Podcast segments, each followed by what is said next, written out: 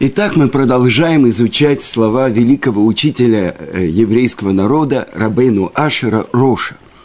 И на предыдущих уроках мы говорили про то, что э, человек должен изучать недельную главу Торы вместе с общиной.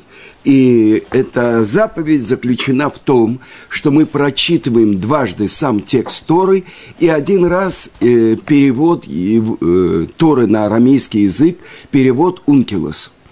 С другой стороны, э, засчитывается как э, перевод Ункилоса изучение Рабейну Раши – Равшлома Ицкаки. И э, э, на этот вопрос мы э, можем, э, то есть задать вопрос, но ведь на самом деле перевод Ункилоса, а здесь комментарий Раши. И это то, что открывают наши мудрецы, что перевод Ункилоса – это на самом деле комментарий.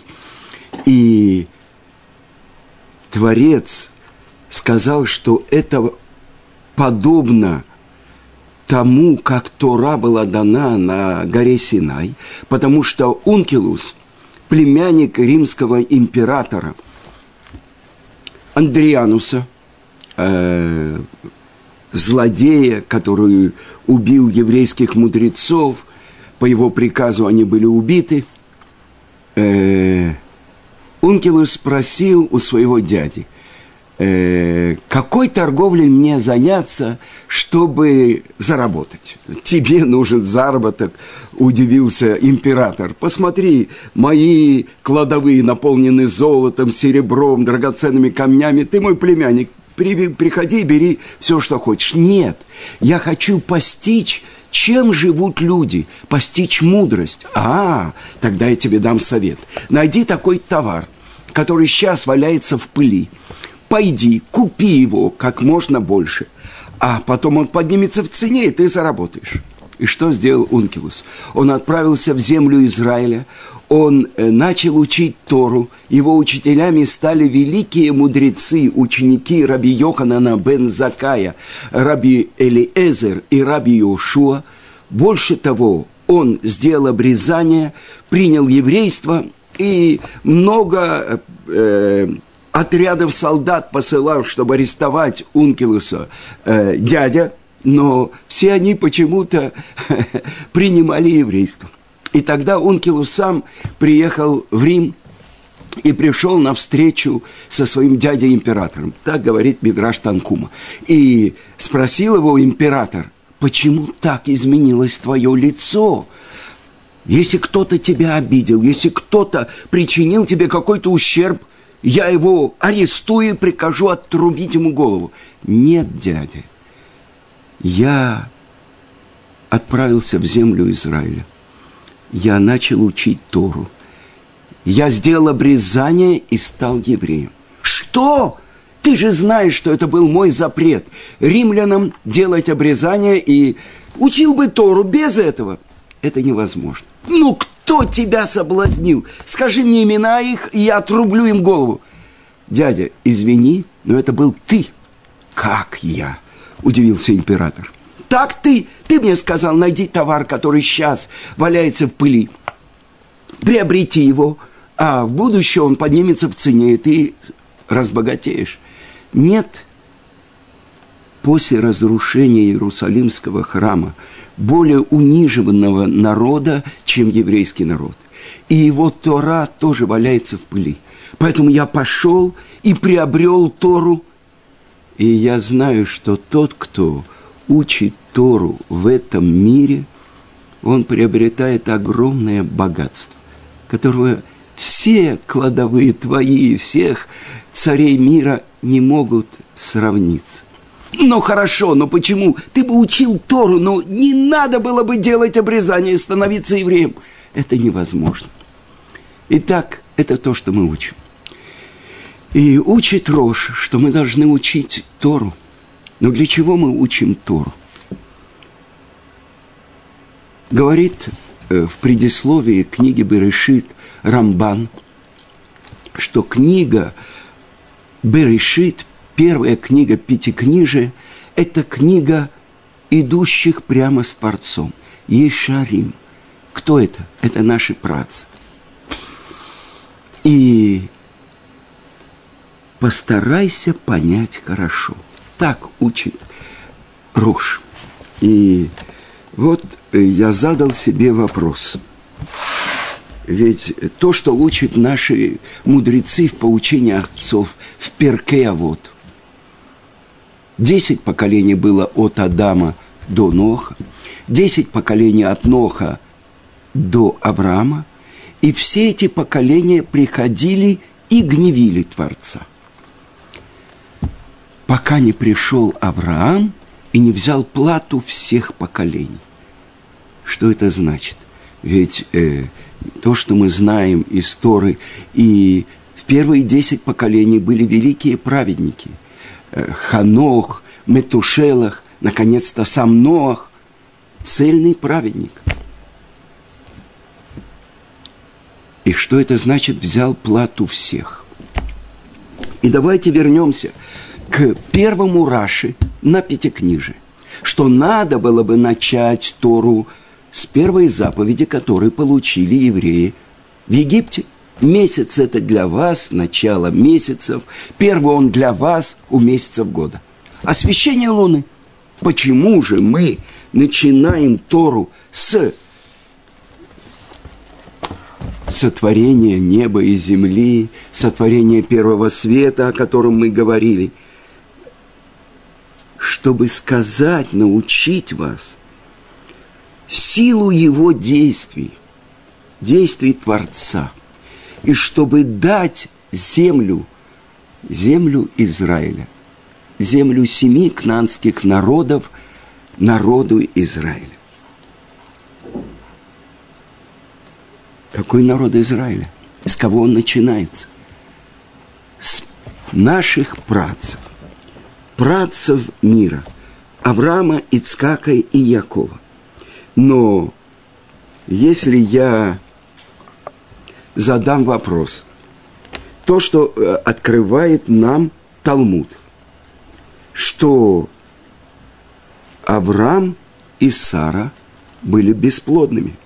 И это то, что говорит Авраам во время пророческого видения, обращаясь к Творцу. Я смотрел по звездам, и у меня не может быть детей. И что отвечает ему Творец? Ты что, у меня звездочет? Ты пророк.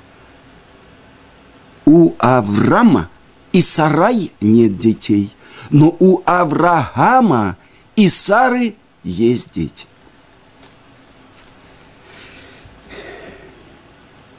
Множество вопросов возникает у человека, который хочет понять, чему пришла научить нас Тора. Давайте представим себе, кто эти поколения, которые приходили и гневили Творца. Больше того, то, чего, о чем мы говорили на предыдущих уроках. Тот свет, который был сотворен в первый день творения. Увидел Творец, что нехорошо, чтобы им пользовались злодеи, поколение потопа и поколение Вавилонской башни, он взял и спрятал его. Где?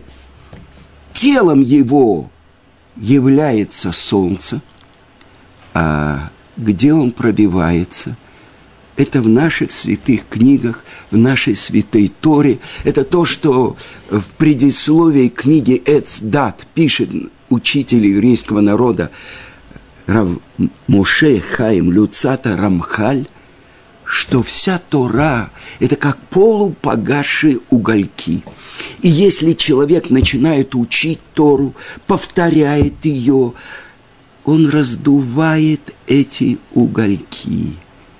И тогда свет, который в ней заключен, он дает ему возможность перейти со ступени на ступень, подняться в той лестнице, которая находится в нем самом. И это ступени нашей души – ведь э, то, что говорят наши святые книги, тело – это только башмак души. Представьте себе перевернутый айсберг, краешек которого только входит в наше тело. И так человек может подниматься и подниматься до безграничности. И, несомненно, то, что продолжает Рамхаль, две вещи сотворены подобные. Это Тура и это, он говорит, это разум человека, то есть его душа.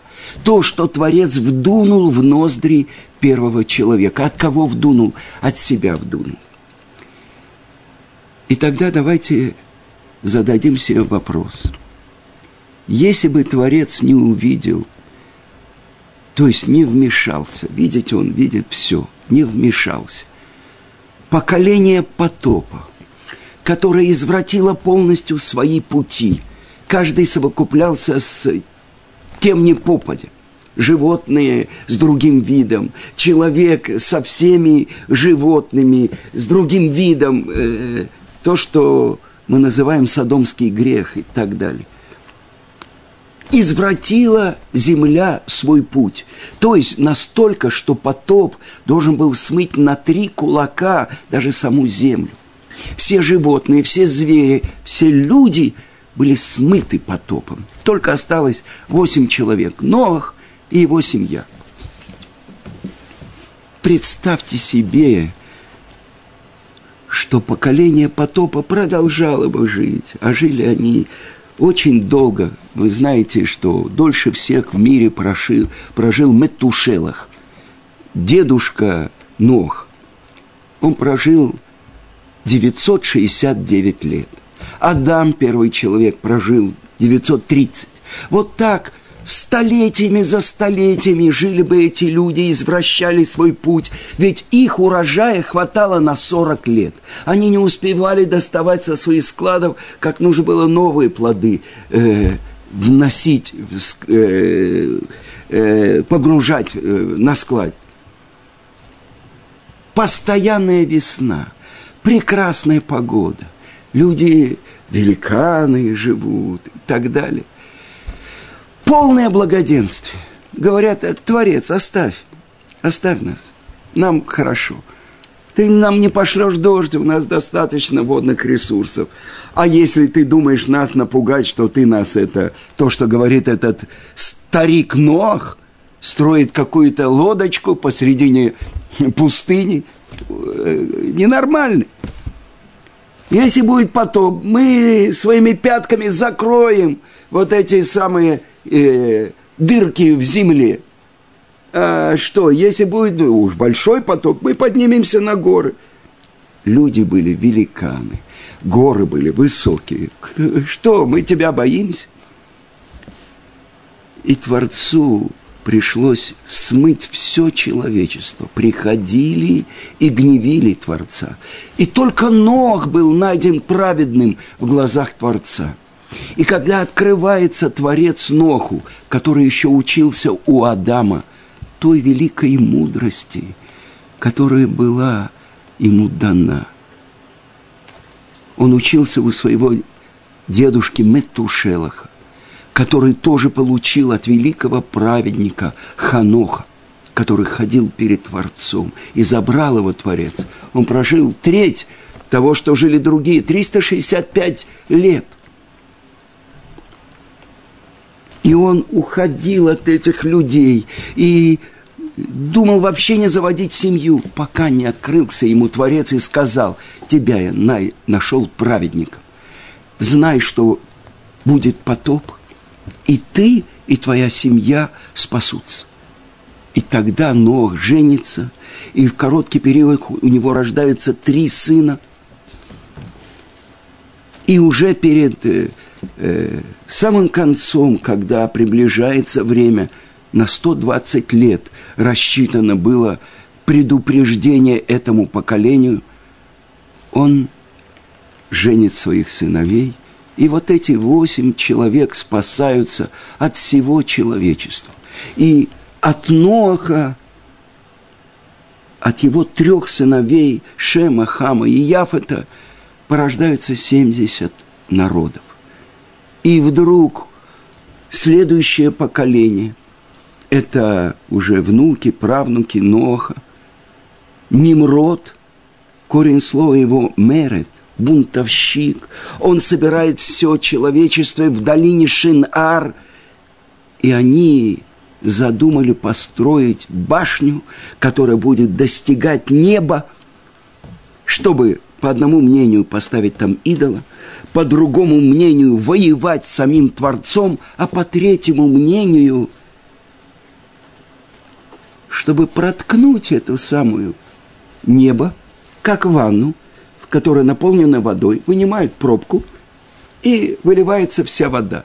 Раз 1656 лет происходит потоп, собирается вода, вообще без Творца, природа. Вынуть пробку, и тогда вода прольется, мы будем жить. И все объединены. Это стройка века. До Сталина и Махшма и других. Это общие правила. Все получают еду, всех кормят – и все заняты тем, чтобы поднять эти кирпичи. У них великое открытие, что камней там нет. Можно обжигать кирпичи, из них строить башню. Башню и город. Сделаем нам имя. Идолопоклонство, гордыня. Они отошли от разврата, от грабежа, все объединены – Помните кодекс, строителя коммунизма? Все равны и все устремлены, чтобы строить светлое будущее. Коммунизм, да? Я был в Америке э, у отца одной моей ученицы. Там целый такой хостель для пожилых людей из России. Квартира обставленная. В этом доме есть врачи, есть э, бассейн, все. Так мне сказал вот этот пожилой еврей из Киева, что то, что говорил Хрущев, нынешнее поколение советских людей будет жить при коммунизме, он только э, э, не добавил одну, одну строчку. В Америке – и действительно, как ими занимаются, есть места, где они собираются, им дают уроки, с ними делают медицинские э, процедуры, им э, поют. Ну, неважно, я отвлекся. Строители Вавилонской башни. Они были устремлены все, чтобы сделать себе имя, воевать с самим Творцом – Представьте себе, что Творец не вмешался бы и не рассеял их языки, и не превратил часть, рассеялись по всему миру, часть превратилась в обезьян. Обезьяна, ков, похож на человека, только не человек. И вот все они объединены, и они видят один, Авраам – он к ним не присоединяется. А, мы видим по звездам, этот мул не родит. Какая нам разница? 10, 20, 30 лет он проживет. И ничего от него не будет. А мы строим эту великую башню века. И что открывает нам Талмуд? Что на треть она была сожжена, на треть вошла в землю, а на треть торчит там, как гнилой зуб а все они рассеяны, один не понимает другого. 70 народов мира, которые происходят от трех сыновей Ноха, от нового прародителя всего человечества. От Адама осталось 8 человек, а от Ноха 70 народов, и все они объединены, чтобы воевать с Творцом. И вот двадцатое поколение. Авраам – который родился в Ур-Каздин, среди идолопоклонников глупых. И его отец, и его мать, и он сам служили идолам. Но одна мысль не давала покоя Аврааму. Как это возможно? Что весь этот мир был в непрерывном движении, без того, что был бы кто-то один, который управляет всем. И Мидраш Раба приводит, что это похоже на горящий замок Э, либо освященный замок. И проходит путник и говорит, где же хозяин этого замка? Невозможно, чтобы он был сам по себе. Невозможно, чтобы эти камни сложились сами по себе, э, э, зажглись огни, э, повешены ковры, картины. Замок у него должен быть хозяин. И тогда сказано, и взглянул на него хозяин замка, хозяин мира, и сказал, я хозяин. Так, своим исследованием открыл Авраам Творца. И в главе Экев сказано, что как, когда открыл Авраам э, Творца. Но это то, что мы учим э, в нашей главе, в главе Толдот, в главе, которой говорится о том, что из-за того, что Авраам соблюдал мои постановления, мои торы, мое, мое учение, Экев учит Талмуд, числовое значение 172. Авраам умирает, ему 175 лет, и отсюда учит Талмуд, что в три года открыл Авраам Творца. По-другому написано у Рамбама. И он говорит, что в 40 лет открыл Авраам Творца – явное противоречие, э, но не может же э, Рамбам, который знал весь Талмуд, который написал свои 14 томов Яда Хазака, Мишне Тора, выводы из всего Талмуда. Э, на чем же он основывается? И это то, что Кесов Мишна Равьосев Каро, создатель Шулхана Руха, пишет. В три года он начал открывать Творца, а в сорок его постиг – э, это вопрос, который меня занимал. И в новом издании Рамбама написано, и это вопрос, который задавали э, Равхаиму Каневскому, который в течение года завершает изучение всей Торы, что это есть такой мидраж, в котором говорится, что именно в 40 лет открыл Творец, извините, Авраам Творца. Но говорит Талмуд, что при сотворении правильно смотрел по звездам Авраам, он был бесплодный, и Сара бесплодна. Там сказано еще больше. А Сара, э, в акара эйн лавлад, а Сара бесплодная, нет у нее потомства. Если она бесплодная, понятно, что нет потомства. Эйна ла бейта влад. Нет у нее места, где вынашивают детей. Так как же так? И вот вспомним, когда приходят три ангела в виде трех бедуинов к Аврааму. Они едят, пьют и говорят, где Сара, твоя жена? Там, в шатре. Через год я здесь, говорит один из бедуинов, ангел Михаэль, и Сара обнимает сына. И сказано, и засмеялась в своих внутренностях Сара – я постарела, мой господин стар. Завершилось у меня то, что бывает у женщин. Спрашивает ангел, почему засмеялась Сара? Ки ашем давар, если что-то невозможное перед Творцом. Авраам стар, Сара стара. Даже в юности у них не было возможности породить. А сейчас, когда и ей 89, а ему 99. Разве есть что-то невозможное перед Творцом? И тогда через год у Сары рождается сын. Невозможное в рамках нашего материального мира. Тот, кто живет под солнцем, нет ничего нового под солнцем. Но ты, Авраам, у меня не звездочет, говорит Творец. Ты пророк. И сказано, и вывел его наружу. Буквальное значение. Из шатра. Посмотри на небо. Подсчитай звезды. Ты можешь подсчитать, таково будет твое потомство. Но сказано, вывел его наружу. И сказано, абетна, погляди, пожалуйста, взгляни, пожалуйста. Это сверху вниз. Куда же вывел его Творец? Над материальным миром. Посмотри из духовного мира, из мира души. И ты увидишь, что ради двух начал, то, что объясняет Раши в начале Пятикнижия, ради Торы и ради еврейского народа сотворил Творец небо и землю. Б решит – Бет – это два решит начал. Ради этих двух начал.